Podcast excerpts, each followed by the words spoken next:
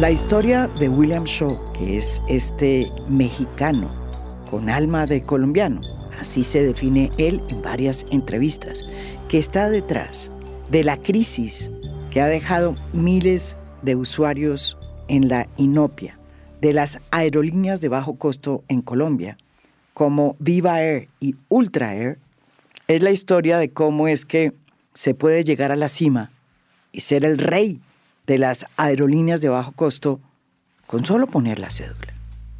Esa es la historia de William Shaw, que se convirtió en el rey de las aerolíneas de bajo costo con eso, con solamente poner la cédula. Y lo peor de todo, llegó a ser lo que fue gracias a los medios que lo auparon, que lo convirtieron en el rey de las aerolíneas de bajo costo y nunca hicieron las preguntas que tenían que hacer. Forbes en el 2021 lo sacó como gran personaje y le hizo un tremendo reportaje. Muy parecido a lo que sucedió con la familia Nule años atrás en la revista Semana, que terminó siendo portada y mostrada como una de las grandes familias que representaban las nuevas élites empresariales. Meses después, esa familia fue protagonista de uno de los peores escándalos de corrupción, que se conoció como el carrusel de la contratación en Bogotá. ¿Y saben qué hacían?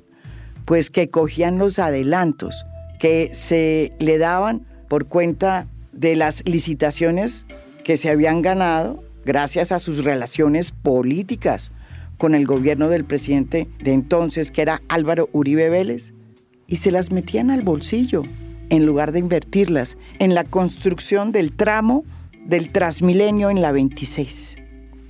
Hicieron una especie de pirámide porque usaban esa plata para invertirla en otras cosas.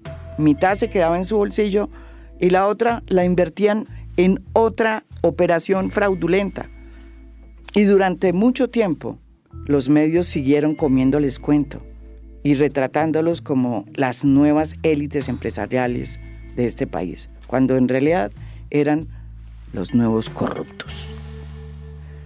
Este caso de William Shaw es muy parecido.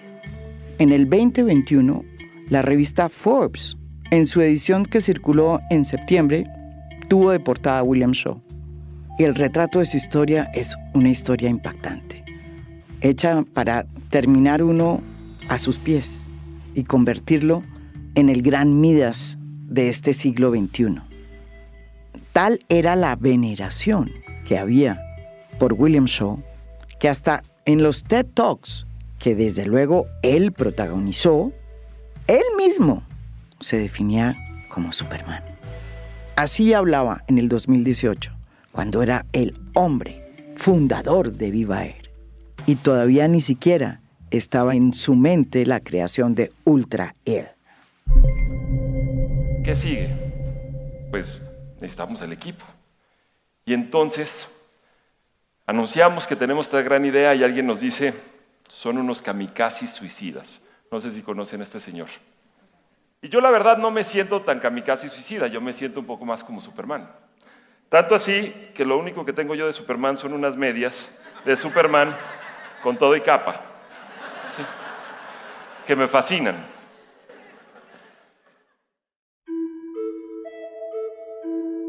Según Forbes, la historia de William Shaw es la historia de un mexicano de clase media, más bien tirando a la baja, con muchísimas dificultades económicas, que vive en México y que para poder solucionar los problemas financieros de su padre, decide meterse a trabajar en lo que sea.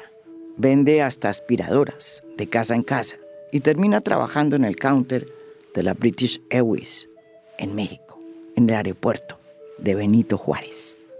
Poco a poco va subiendo de puestos porque Shaw es brillante e inteligente hasta llegar a ocupar un puesto que lo amerite salir de México y termina llegando a Colombia como representante regional de British Airways. Y es aquí, en este país, en que él decide prepararse e ir a la universidad y terminar su grado en el CESA. Algunos años más tarde decidió un buen día, cuenta la leyenda, salirse finalmente de British Airways, porque encontró que había llegado el momento de iniciar una operación dirigida por él mismo. Y decidió empezar una maestría en la Universidad de Stanford, como dice Forbes, el santo grial de las instituciones educativas, en las que habían surgido brillantes ideas como Google y Hewlett Packard. Allí fue donde empezó a cocinar su proyecto de Viva Air, porque conoció al hoy director general de RappiPay, que es Gabriel Migovsky, a quien montó en su proyecto teniendo en cuenta que sus relaciones en Colombia también e, eran muy fluidas, subió a ese bus a Juan Emilio Posada, un eh, empresario colombiano que venía de recorrer varios capítulos en el transporte aéreo colombiano porque había sido CEO de ACES y había trabajado en Avianca. Paisa, para más veras. Y por último, incluyó en este nuevo proyecto a Fred Jacobsen, cuya familia venía de ser la propietaria de Tampa Cargo, una compañía de transporte de carga muy, muy exitosa que terminó vendida a Bianca. Estos cuatro nombres fueron parte de las discusiones que terminaron en su proyecto de grado para el MBA en Stanford, que llamó el mismo South American Low Cost Airline Project. Es decir, el proyecto para crear una aerolínea de bajo costo en América del Sur. Para William Shaw, según lo explicó en su TED Talk, estos socios no eran simples socios, eran parte de la Liga de Justicia, de los superhéroes, porque los superhéroes como él no triunfan solos. No miento, óiganlo son tan fan de los cómics como yo saben que Superman se muere en uno de los cómics. Y Superman para enfrentar las batallas más duras requiere de otros superhéroes. Entonces empecemos a pensar, cuando yo me voy a asociar con alguien, ¿qué busco? No busquen a alguien igualito a ustedes, busquen a alguien que tenga fortaleza en tus debilidades. Si no eres bueno para los números, busca a alguien que sea muy bueno para los números. No busques a alguien que sea tan, tan, tan jovial como eres tú. Busca a alguien que sea un poquito más reservado. Busca a esa persona que esté siempre buscando una, una manera distinta de ver las cosas, pero que comparta tu visión. Y eso pasa en la Liga de la Justicia. Nadie le va a pedir a Superman que hable con los peces y nadie le va a pedir a Aquaman que vuele. ¿Cierto? Por eso se combinan. En mayo del 2012 empezó operaciones en el Aeropuerto Internacional José María Córdoba de Río Negro, la nueva aerolínea Viva Air, teniendo en la Junta a todos estos representantes de la Liga de la Justicia y a todos estos superhéroes. Su primer escollo fue levantar capital para desarrollar su modelo de negocio en el 2011, cuenta Forbes, que encontraron una oportunidad con el grupo Bolívar, con unos socios mexicanos y otros irlandeses, que se materializó con la entrada del multimillonario Declan Ryan, dueño de Ireland Aviation, que llegó a Colombia. La participación accionaria quedó dividida en cuatro, con 25% para cada una de las partes, incluidos, claro, los fundadores nuestros superhéroes. O perdón, mejor, como lo dice el propio William Shaw en su momento, cuando todavía no había sido defenestrado. Él salió a buscar nuevos superhéroes y los encontró. Fueron tantos los superhéroes que consiguió que uno de ellos terminó triunfando en la Liga de la Justicia. Declan Ryan se quedó con la empresa, el irlandés, y Shaw se dio su parte de la empresa y se quedó solo como miembro principal de la junta directiva. Cuando eso sucedió, la compañía facturaba casi 800 mil millones de pesos al año. Tras la venta de Viva Air en el 2016, Shaw decidió emprender otros proyectos, a la par de que estaba en la presidencia y en la junta de Viva Air.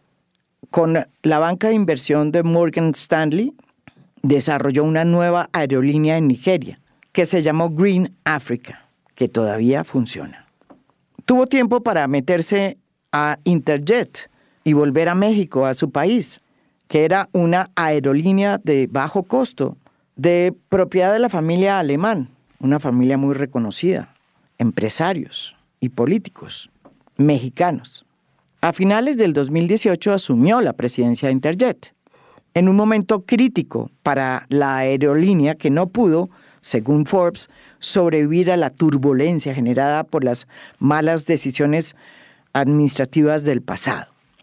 Por lo que la familia alemán decidió venderla, una situación que lo llevó a salir de la empresa un año después de su nombramiento. Esta versión edulcorada que da Forbes no es la misma que hay en México. Interjet suspendió de un momento para otro su expendio de etiquetes y sus operaciones, muy parecido a lo que sucedió después con Viva Air y lo que ha pasado después con Ultra Air.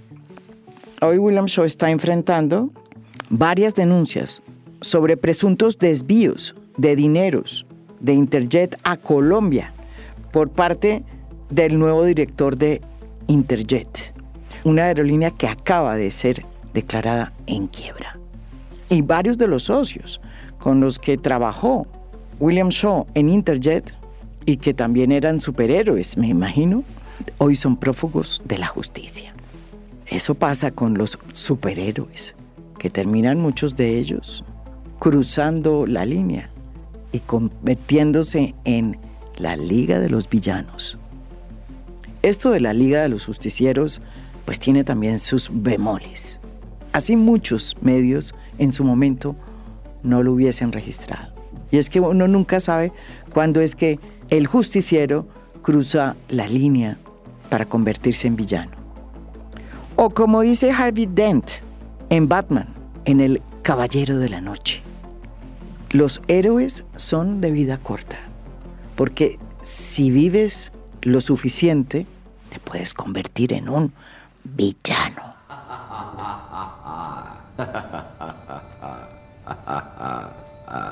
Oh, y yo creí que mis chistes eran malos.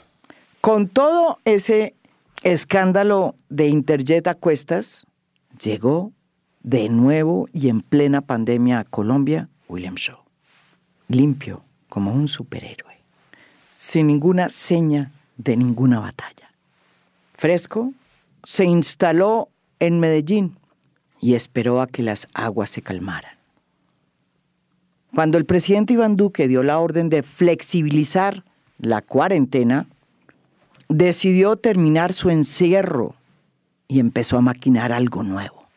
Y como lo cuenta en Forbes, montando en su bici por Río Negro, con su amigo Oscar Herrera, nació la idea de Ultra. En un país que todo se demora, a William Shaw le salieron las cosas muy rápidas. La aeronáutica civil le aprobó 29 rutas domésticas y 15 internacionales de Ultra Air y le otorgó las certificaciones como operador aéreo en un ir y venir con estas dos premisas, dice Forbes, Shaw entonces estaba ya listo para salir a revolucionar de nuevo el mercado. Forbes le hace precisamente la entrevista en ese momento, cuando acababa de culminar la primera ronda de inversión de la serie A por casi 10 millones de dólares, una capitalización que ratificaba la confianza del ambicioso proyecto de Shaw. Para esta nueva aventura, como él mismo la planteó, pues tenía también sus superhéroes. En esta ocasión, esta era su nueva Liga de la Justicia. El ex viceministro de Hacienda del gobierno de Iván Duque, Juan Alberto Londoño. El ex CEO de LATAM Airlines en Sudamérica y el Caribe, Juan Carlos Altman. El expresidente del Grupo Sura, David Bojanini. La vicepresidenta de Recursos Humanos del Grupo Familia, Claudia Múnera. Y la jefe de, de transporte aéreo de la Aerocivil, Ilva Restrepo, que era la que ocupaba ese cargo cuando él presentó la propuesta de crear Ultraer. Imagínense, así funcionan las cosas, sin conflictos de intereses, en el mundo de la Liga de la Justicia de William Shaw.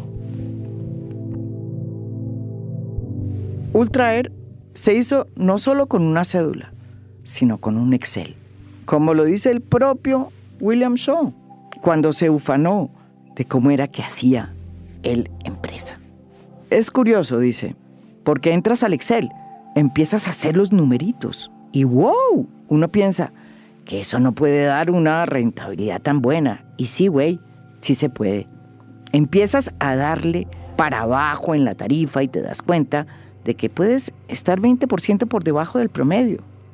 Eso fue lo que dijo a la revista Forbes William Shaw en septiembre del 2021, cuando lanzó su aerolínea Ultra Hoy, este rey de las aerolíneas de bajo costo, que fue encumbrado por todos los medios de comunicación, sobre todo los económicos, ha sido defenestrado como rey y desafortunadamente tampoco clasifican como superhéroe. Viva Air suspendió operaciones de un momento para otro como mecanismo de presión para forzar a que la Aerocivil aceptara la fusión con Avianca. Y aunque él ya no estaba en Viva Air, pues el modelo de negocio que implantó a punta de Excel, privilegiando siempre la renta y no la compra de aviones, ha probado ser excesivamente frágil. Sobre todo en momentos en que se subió el precio del petróleo y se aumentó, por cuenta de la reforma tributaria, el IVA en los pasajes, que pasó del 5 al 19%.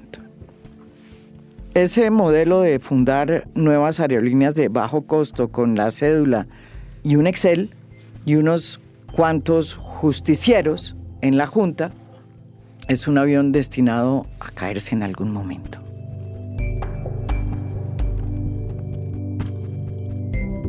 En el caso de Ultraer, el fiasco fue tremendo. Esa aerolínea de bajo costo que dejó de funcionar de un momento para otro, igual que Viva Air, igual que Interjet, por todas esas ha pasado William Shaw, tenía un registro de venta de etiquetes de 327.551 para marzo del 2023 al 28 de febrero del 2024. Y según el representante a la Cámara por el Partido Verde, Duvalier Sánchez, quien ha trabajado mucho este tema, es posible que Ultraer haya recaudado entre 39 mil millones y 45 mil millones de pesos y que eso es una estafa. Y aquí lo que ha habido es un abuso, un engaño eh, y una presunta estafa eh, a miles de personas a agencias de viaje y esto ha tenido una afectación en la semana más importante para el turismo en Colombia, donde después, detrás de todas las personas afectadas hay cientos de historias de personas que ahorraron, que iban a ver familiares, que iban a viajar de otros países a Colombia eh, y de una forma descarada, eh, digamos que los responsables se han querido escudar y han decidido cesar operaciones y esconder la plata, porque eso es muy importante. Aquí hay plata por medio que no aparece.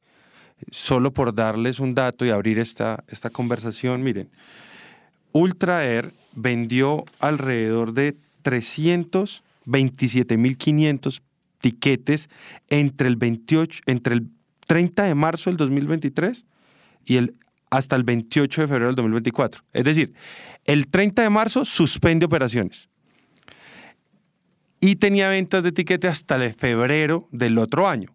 Todo ese tiempo, como suspendió operaciones, tenía 327 mil tiquetes, pues que debía operar y que debería cumplir.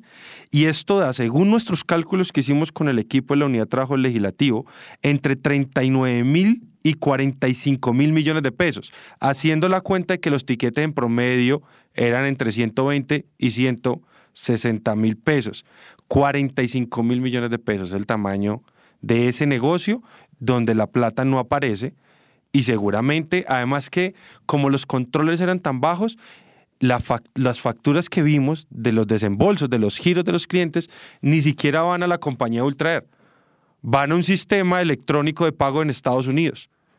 Y eso pues hace más grave todo lo que hay acá. Y Viva fue igualito.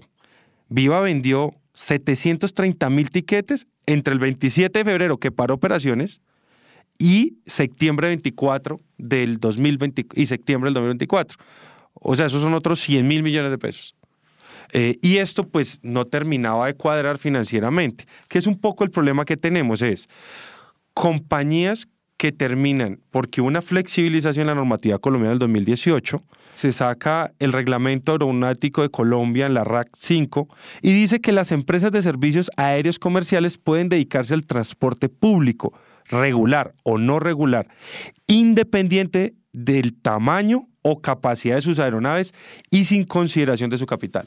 Y es aquí donde... O sea, eso está escrito casi para Ultra Air. Así es, que es cuando aparece Ultra. Y entonces, fíjese, María Jimena y quienes nos escuchan, Ultra se logra fundar en la Cámara de Comercio de Antioquia, en Río Negro, en Medellín, con mil millones de pesos de capital. Es una empresa antioqueña. Antioqueña. Y entonces resulta que con mil millones, según una investigación de la revista Cambio, se pueden pagar tres semanas de alquiler de un Airbus 320.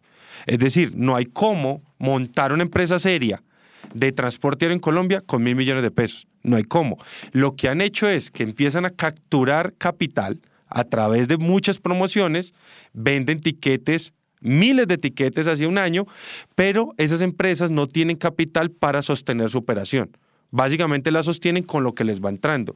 Y eso es lo que termina siendo pues, lo más parecido a una pirámide. Tan oscuro estuvo todo esto que solamente se supieron los problemas que tenía en este momento Ultraer cuando JetSmart, otra compañía chilena, presentó una oferta para comprar Ultraer. Y después de pensarlo varias veces, decidió que no lo hacía. Cuando esa noticia se conoció, a los pocos días se empezó a destapar la opacidad de Ultraer, que terminó en lo que conocimos. De un momento a otro se suspendieron todas las operaciones y hasta el propio presidente de la República le tocó prestar su avión para poder sacar a los pasajeros que estaban acantonados o que estaban varados en varios de los aeropuertos de San Andrés, de Providencia, de Cartagena y de Barranquilla. Y así como Viva Air suspendió sus operaciones de un momento a otro para presionar al gobierno y a la aerocivil a que se diera y aceptara la fusión con Avianca, causando un impacto muy grande entre los usuarios, pues Ultraer también hizo lo mismo suspendió sus operaciones y le echó la culpa prácticamente al gobierno y en especial al Ministerio de Hacienda porque no fue capaz de avalar un préstamo que ellos habían pedido. Préstamo que no quiso avalar el Ministerio de Hacienda pues porque nunca pudo saber cuáles eran los estados financieros de esa compañía. Hoy el señor William Shaw le echa la culpa de su defenestración y de la caída de Ultraer, no a su mal manejo, sino al hecho de que nunca recibió ninguna ayuda por parte del gobierno. después de pedir ayuda al gobierno nacional a través del Fondo Nacional de Garantías para llegar a recursos frescos, cuando vimos que no iban a llegar esos recursos frescos, que no había manera de obtener esa garantía, eh, hicimos lo necesario, que era el cese de operaciones eh, o inmediatamente suspender la venta de boletos y el cese de operaciones al día siguiente. El presidente de la Junta de Ultraer, David Bojanini, también ha salido a decir en un comunicado publicado en El Colombiano que él no tiene nada que ver con este escándalo. Porque a pesar de que era presidente de la Junta de Ultraer, pues ni siquiera recibía un sueldo y que no tuvo nada que ver con ninguna decisión. Es decir, prácticamente dijo que su presidencia en la Junta de Ultraer era pura fachada. El rey de las aerolíneas de bajo costo en realidad era un rey muy endeudado. Según la revista Cambio, Ultraer arrastraba un endeudamiento que superaba el 119%. Caramba. La empresa tenía créditos en Bancolombia por 39.089 millones de pesos y un leasing financiero de la flota actual con seis aviones por un valor de 205.420 millones de pesos. Aún así, los directivos de Ultra pretendían que el gobierno les sirviera de fiador para un nuevo crédito de 100 mil millones de pesos.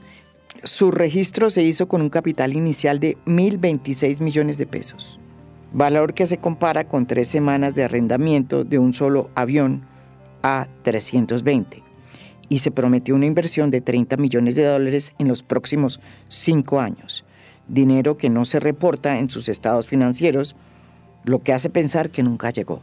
Eso dijo la revista Cambio. Esta farsa la devela muy bien el representante a la Cámara por el Partido Verde, Duvalier Sánchez. Lo que dice el señor William Shaw, que aquí hay un, hay un tema, digamos, como una caja negra, que son los estados financieros de la compañía.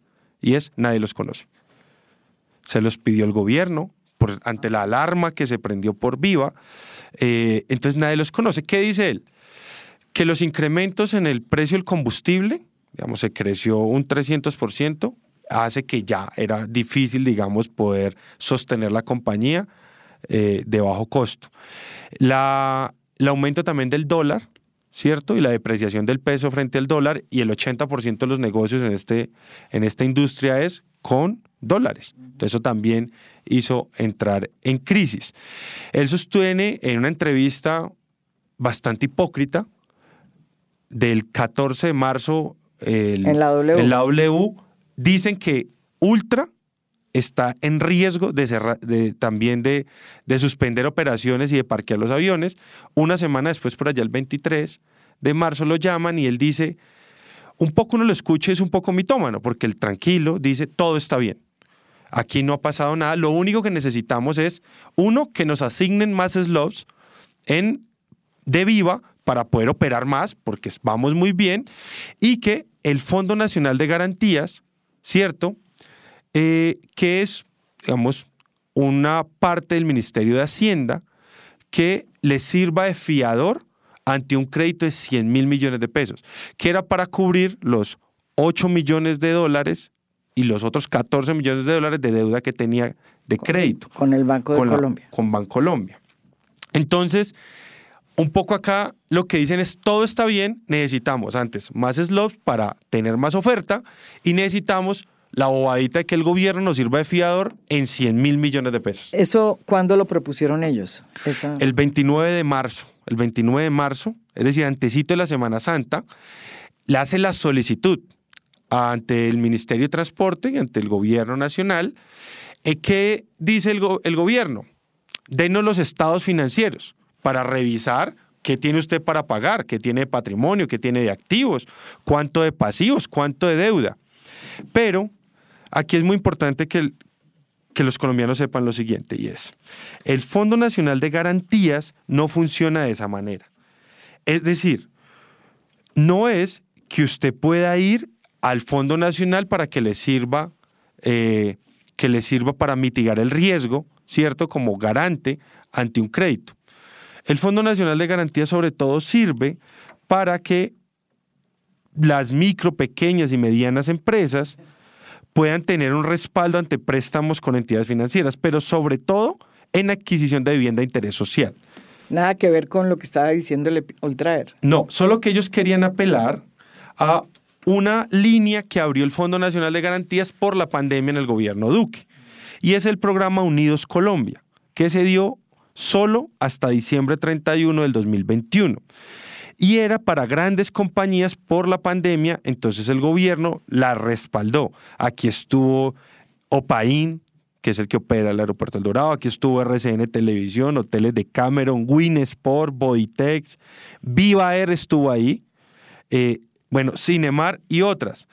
Pero el programa finalizó. Y la forma no es que el empresario va al Fondo Nacional de Garantías, no. El empresario va a una entidad financiera. Dice, todo esto es lo que yo tengo para respaldar el crédito. Y la entidad financiera dice, yo todavía veo riesgos y entonces la entidad le envía una solicitud al Fondo Nacional para que respalde. No es como lo hicieron David Bojanini y William Chop de ir directamente al gobierno. Esa no es la manera. ¿Qué pasó acá? ¿Y por qué fueron directamente? Porque yo creo que al final Viva y habían que intentaron presionar al gobierno para la fusión. Yo creo que aquí William Chop y David Bojanini quisieron presionar al gobierno para aprobarles, para respaldarles el crédito de los 100 mil millones. Ambos lo que quisieron hacer por vías distintas, pero bajo un mismo interés, es un poco extorsionar al gobierno y es, si paramos, se para como se paró pues el turismo en el país en un 30 o un 60%. Y entonces querían que el gobierno, bajo esa presión, les permitieran, en este caso Ultraer, acceder al respaldo del crédito de 100 mil millones de pesos. Técnicas difíciles. Horribles, pero casi que técnicas ni que fueran, eh, o sea, son técnicas extorsivas. extorsivas y violentas. Así es. Que no tienen mucho que ver con, con democracia. Pero además, mm. mintiéndole al país delante de los micrófonos donde todos los colombianos escucharon, porque decían todo está bien, todo está bien, todo está bien. El 29 de marzo van por esto y el 30 de marzo dicen cerramos operaciones. El mismo ministro quedó paralizado. Él dijo, veníamos conversando y unilateralmente Ultraer cerró por completo sus aviones para el público y no volvieron a hablar. Además, ¿qué es el riesgo de esto? Los aviones no son de ellos. No tienen nada. El ministro lo dijo, si mucho tienen unas resmas de papel. Entonces el ministro sabiendo eso, ¿cómo no actúan rápido? Pero lo peor de todo es que a sabiendas de que esto ya se venía, el señor William Shaw y la Junta siguieron vendiendo tiquetes. Exactamente lo mismo que sucedió con Viva Hasta el último minuto lo hicieron. Y para eso hicieron todas sus vinculaciones políticas y económicas. Oigan lo que dice Duvalier Sánchez, representante a la Cámara por el Partido Verde. Yo siento que de verdad que hubo negligencia. Yo creo que no dimensionaron que esto les iba a pasar tan rápido y dejaron tumbar la gente y dejaron tumbar las agencias de viaje. Porque es que yo, es que vimos, revisamos correos, vea, a las 10 de la noche del 29 de marzo, un día antes de cerrar las operaciones, le enviaba Ultra correos a todos sus clientes diciéndole, juegue la ruleta de los descuentos. Te las vas a perder.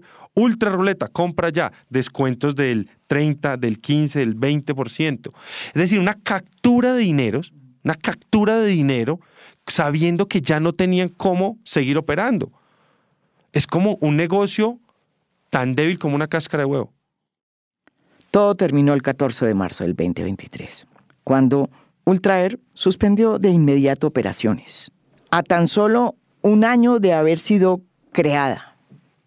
Contaba con 17 rutas para transportar a 7.000 pasajeros diarios y generaba 350 empleos directos y 1.500 empleos indirectos. Realmente lo que hizo William Shaw fue una pirámide, una pirámide aérea, si es que se puede decir, o se puede concebir una pirámide aérea. Y funcionó así, como lo dice Duvalier Sánchez. Y una de las conclusiones nuestras es que tanto Viva Air como Ultra Air pues no contaban con el patrimonio necesario para soportar la operación. Entonces sí termina funcionando como una pirámide. Y es decir, alquilo unos aviones, monto una página web, reduzco, porque es el modelo low cost, reduzco todo lo que pueda, todos sillas estrechas, eh, el mínimo de, de, operarios, ¿cierto? Horarios los que me den para yo tratar con eso de dar bajo costo, no doy ningún bienestar dentro del avión, la maleta más pequeña, es decir, todo esto para tratar de que el principal atractivo sea el precio del tiquete pero resulta que no está dando porque la economía está un poco disparatada, está loca. El, dólar para arriba, la guerra en Ucrania, el precio del combustible, que este es un combustible especial, no es el que tanquea la gente en la estación de gasolina. Y como hay tantos riesgos y tanta incertidumbre, pues entonces un poco de, de lo que decía el señor William es que les estaban cobrando, digamos, de contado o anticipado. Yo le tanqueo el avión, pero usted me paga anticipado. Y él quería que le dieran crédito, que es tampoco un poco cínico. ¿Por qué? Porque a los que compran los tiquetes es anticipado.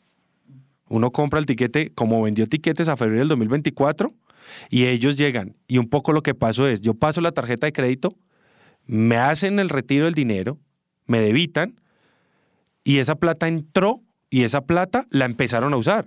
Por eso es que funcionaba como una pirámide. Es decir, se financiaban con los colombianos. Con los cobros de los otros. A futuro se llaman. Mm. Con venta de sillas a futuro. Como funcionaba el Fondo Ganadero de Rocha. Así es. Y también lo que es más grave, a las agencias de turismo y agencias de viajes, les, ellos necesitaban bloquear sillas, que es como se conoce. Entonces bloqueaban 100, hay mayoristas que bloqueaban 800 mil sillas.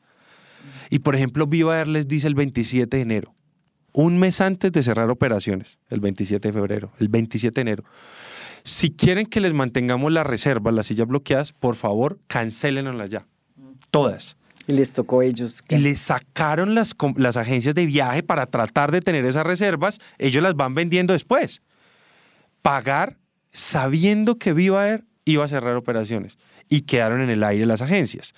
Entonces aquí ellos sí quieren le cobran las agencias, le cobran a los usuarios anticipadamente y, no, y cuando les, el negocio les cambió y les pidieron pagar de contado el combustible, entonces ya dijeron, no tenemos cómo, que es lo que dice este señor. Y aquí, pues lo que termina pasando es un poco lo que dice Cambio y es, dice la revista, cuando Ultra se quebró, arrastraba un endeudamiento que superaba el 119%, que la empresa tenía créditos con Bancolombia por 39 mil millones de pesos y un leasing financiero de la flota actual, seis aviones, por un valor de 205 mil millones de pesos. Aún así, los directivos de Ultra pretendían que el gobierno les sirviera de fiador para un nuevo crédito por 100 mil millones de pesos. Es decir, esto lo que consistió es una captación ilegal de dinero, es porque no tenían cómo prestar el servicio. Y aquí pues hay una presunta estafa que la fiscalía ya dijo que sí, que iba a investigar. Uno se pregunta quiénes son los que van a terminar beneficiados con esta crisis de las aerolíneas de bajo costo y con eh, la crisis del modelo exitoso que tanto se promocionó hace unos años de William Shaw y que ha terminado reducido a una farsa, a un fraude y a una pirámide. ¿Quién es el gran beneficiario de todo esto? Pues obviamente el gran superhéroe, el que todo lo ha podido, el de verdad, verdad, Avianca. Si se aprueba la unión entre Viva Air y Avianca, va a terminar con el monopolio de los slots que son los horarios de entrada y salida de los vuelos de las aerolíneas, que coinciden también con los puertos de embarque. Cada slot es una mina de oro, sobre todo si está en tiempo prime time, porque coincide también con el check-in y el check-out de los hoteles. Según Duvalier Sánchez, que ha hecho una investigación muy sucinta sobre el tema, Avianca terminaría controlando el 70% del tráfico aéreo de nuevo en Colombia. Sí, a eso yo le llamo la batalla por los slots. Entonces, ¿qué pasa? Se está dilatando la decisión de la fusión porque las otras compañías, Wingo, eh, Latan, todos están apelando, que son impugnaciones. Todas están muy preocupadas porque sienten que la fusión de Avianca con Viva va a terminar controlando los slots que son como los turnos de salidas, ¿cierto? Las puertas que se asignan para que puedan eh, embarcar y desembarcar los aviones en el aeropuerto El Dorado.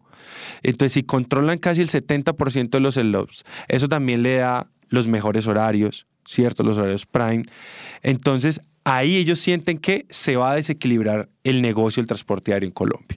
Y hay una batalla donde apunta a impugnaciones y de apelaciones están dilatando la decisión del gobierno de aprobar la fusión con condiciones que es un poco lo que ha hecho el gobierno como para tratar de que esto quede más o menos bien. Esto ya no queda bien, pero para tratar de que quede más o menos bien, dice, hay unas condiciones, por ejemplo, que sigan siendo compañías como comercialmente independientes, entonces que Viva siga existiendo, que siga siendo una compañía de bajo costo, que cubra las rutas hacia esos lugares donde pues hay una emergencia, Cartagena, Santa Marta, Leticia, San Andrés, eh, y pues que no se queden con todos los slots, sino que el, aerocivil pueda redistribuirlo.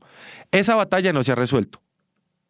El ministro se espera que después del 14 de abril ya haya una decisión sobre la fusión y en qué condiciones. Pero ahí están metidos en un enredo porque en enero la Aerocivil cambió la norma sobre la cual iba a permitir la fusión. Y en esa norma ya no permite la injerencia de terceros. Y entonces los terceros se sienten con derecho porque los habían incluido en la norma anterior con la que estaba la Aerocivil revisando la posible integración. Entonces, como en esta ya no se permite la, la, fusión, entonces estos básicamente están en un lío jurídico. Los terceros están diciendo, oiga, nosotros ya teníamos un derecho. Tenían no un derecho porque los no, reconocido. Uh -huh. Y a la luz de la nueva norma, que es la 1340 del 2009, ya no hay terceros. Es una decisión del Aerocivil. Y entonces ahí están metidos en una embarrada que cometió el Aerocivil. O sea, es que son demasiados errores que se han cometido en el camino de esto. Avianca misma dice que necesita rápido que le permitan, uno, la reasignación de los slots de, de Viva a ellos, porque si no el debilitamiento de Viva les va, a les va a causar una crisis tal que no van a poder sacarla adelante. Entonces, estos son presiones contra el reloj de todos lados. Entonces, eh, la quiebra de Ultra Air, pero ya eso se perdió, ok. La es plata que, se perdió. Es que un poco para que entendamos, no hay cómo recuperar nada porque los aviones ya se los llevan. Porque los que tenían en leasing, como William Chop lo dijo un día, a mí no me gusta comprar, a mí me gusta es arrendar. Entonces no están. Entonces ahí es donde termina, termina pasando que la salida no es fácil.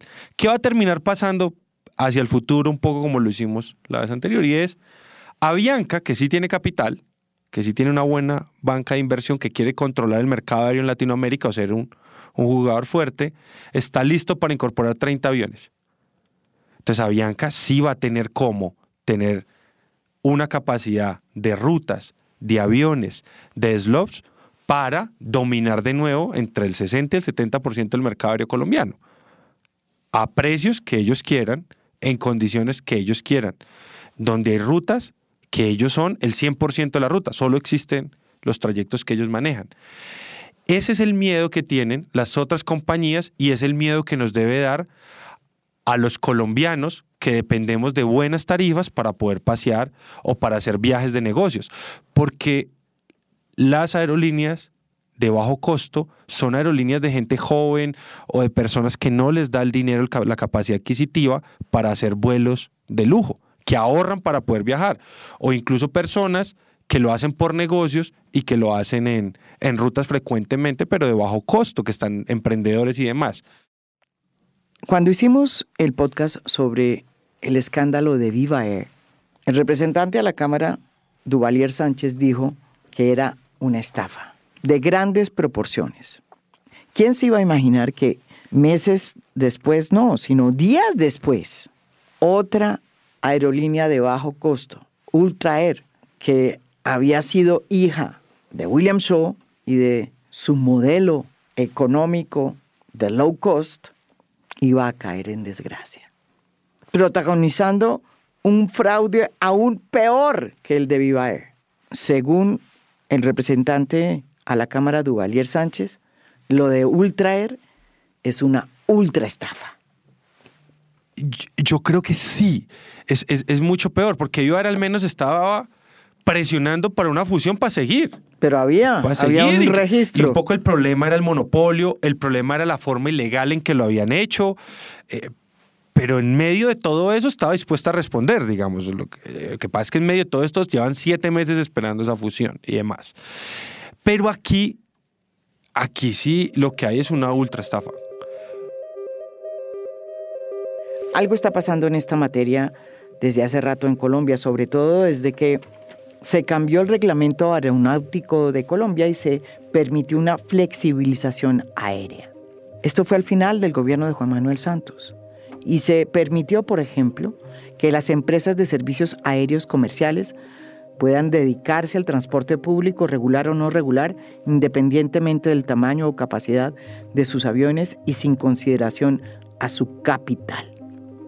Es decir, que se podía crear una empresa aérea de low cost, básicamente, con la cédula, cosa que hizo William Shaw dos veces, con Viva Air y con Ultra Air. Y pudo de cero llegar al cielo, como dice su libro, que es un libro pues de autoayuda, en donde él demuestra que en Colombia se puede partir de cero y llegar al cielo, como él lo hizo, sin que los controles que tenían que haberse impuesto para que esta estafa se hubiera frenado, pues hubieran prendido las alarmas. No apareció la aeronáutica civil, sino al final no apareció la Superintendencia de Industria y Comercio, sino al final, y el Ministerio de Transporte tampoco apareció. A todo el engranaje del Estado lo tomó por asalto la crisis de Viva Air y de Ultra Air. La historia de William Shaw, en efecto, es la historia de un hombre emprendedor exitoso que llegó a probar que en Colombia se puede comenzar desde cero y llegar a los cielos. Pero también es la historia de cómo, cuando se llega a los cielos tan rápido y a punta de toda clase de triquiñuelas, que tienen que ver con básicamente una pirámide, como lo dice aquí el representante a la Cámara, pues también cae en picada. Y con él, pues caemos todos. Cae la industria del turismo, caen todas las agencias de turismo y caen muchos usuarios que hasta hoy están en la inopia. El transporte aéreo es un servicio público y no puede ser un servicio para que se inventen pirámides como la que fraguó durante año y medio William Shaw en Ultra Air, la ultra estafa de este año. Esto es A Fondo, un podcast original de Spotify. Mi nombre es María Jimena Duzán.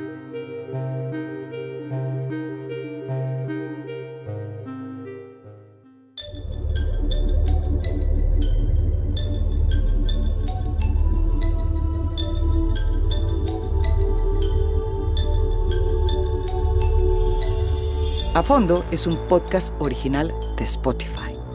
Producción general, Lucy Moreno. Editor de contenido, Michael Benítez Ortiz. Postproducción de audio, Daniel Chávez. Y Blue Velvet. Música original del maestro Oscar Acevedo. Por Spotify, la producción fue de Facundo Soler. Supervisión de producción, Sofía García Ramos. Business Affairs, María Valero. Por marketing, Marta Rodríguez. Comunicación y prensa, José Echeverri. Editorial, Patricia Cordero. Legal, Janet Vázquez. Gracias por escuchar. Soy María Jimena Duzán.